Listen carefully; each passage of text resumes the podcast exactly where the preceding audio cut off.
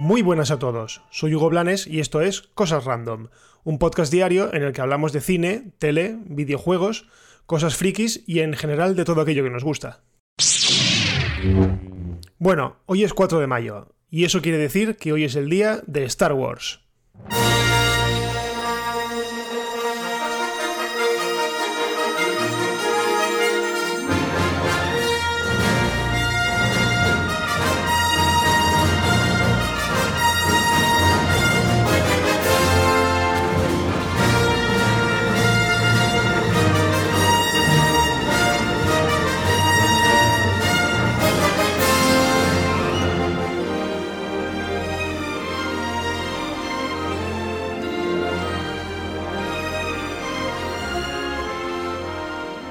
El Star Wars Day, o Día de Star Wars, nació oficialmente en 2011, en una Star Wars Celebration, que para quien no lo sepa, es la convención que no sé si es anual o bianual, hacen en algún sitio de los Estados Unidos, en el que se reúnen todos, en el que la gente va disfrazada, en el que se presenta algo, o bien una película, o bien un tráiler, lo que sea, y que siempre genera bastante expectación.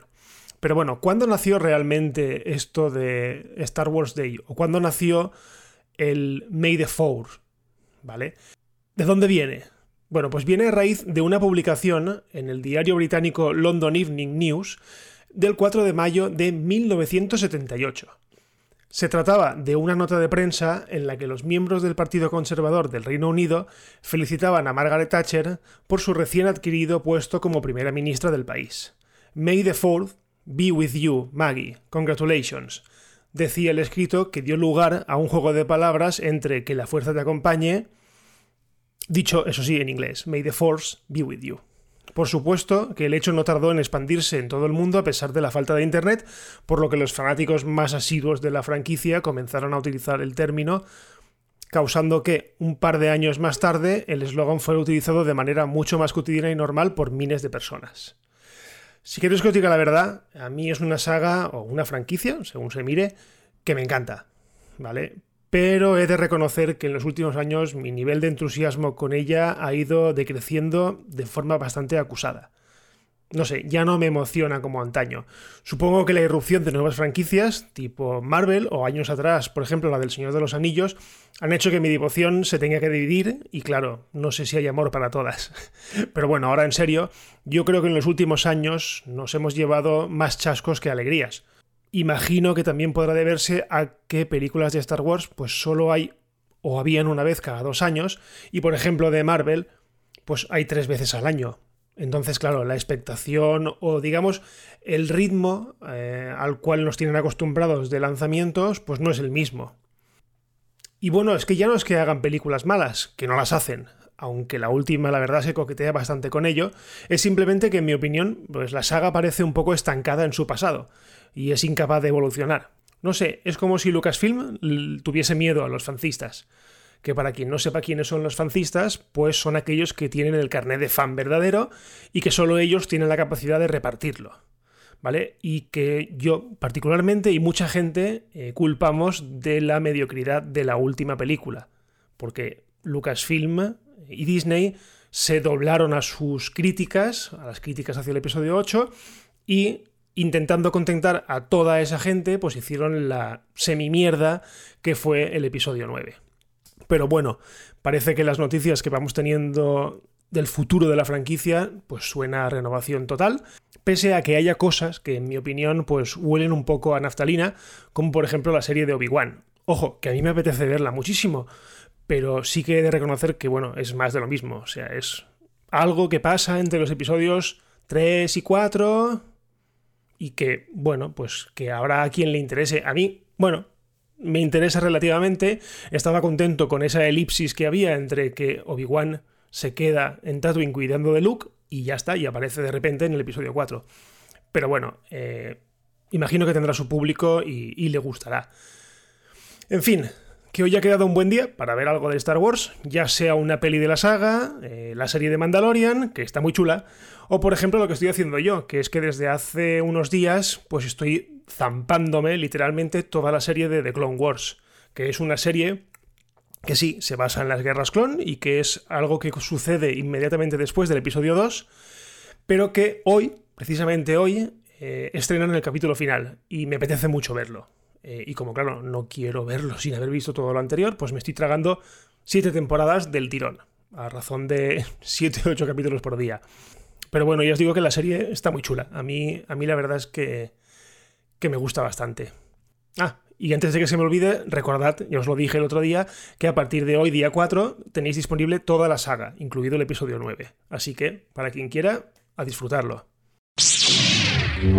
Y ahora dejamos atrás el día de Star Wars para pasar a una serie de noticias un poco más cortitas.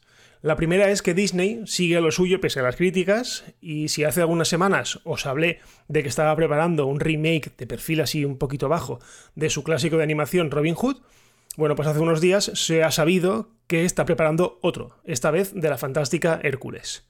Sí, una de las pelis de animación de Disney que más me gustan y que tiene una banda sonora buenísima, a mí me encanta, así de música gospel, de música negra, está, es muy chula, pues va a tener su adaptación de, con actores reales de carne y hueso.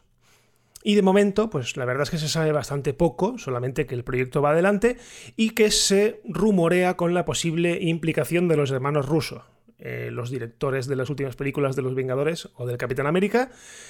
Eso sí, no se sabe si como productores o como directores. No sé. Mm, imagino que tienen buena relación con Disney a raíz de la pasta que les han hecho ganar y supongo que pues querrán verse involucrados también en otro proyecto así un poco alejado de Marvel. Como os he dicho, todavía no se sabe nada ni de actores ni nada, pero las redes pues ya se han encargado de hacer su trabajo y se han vuelto locas especulando, por ejemplo, con Chris Hemsworth, eh, Thor en el universo cinematográfico de Marvel, en el papel de Hércules, o de, por ejemplo, Tom Holland haciendo del joven Hércules. En fin, esperaremos un tiempo para ver cómo evoluciona esto y así pues podemos valorar qué pinta tiene. Y la última noticia que os traigo tiene que ver con los videojuegos, y es que un estudio reciente ha determinado cuáles son los videojuegos más relajantes de la actualidad. Y la verdad es que no es ninguna sorpresa que el videojuego que ha quedado en primer lugar, y con bastante diferencia con respecto al segundo, es Animal Crossing.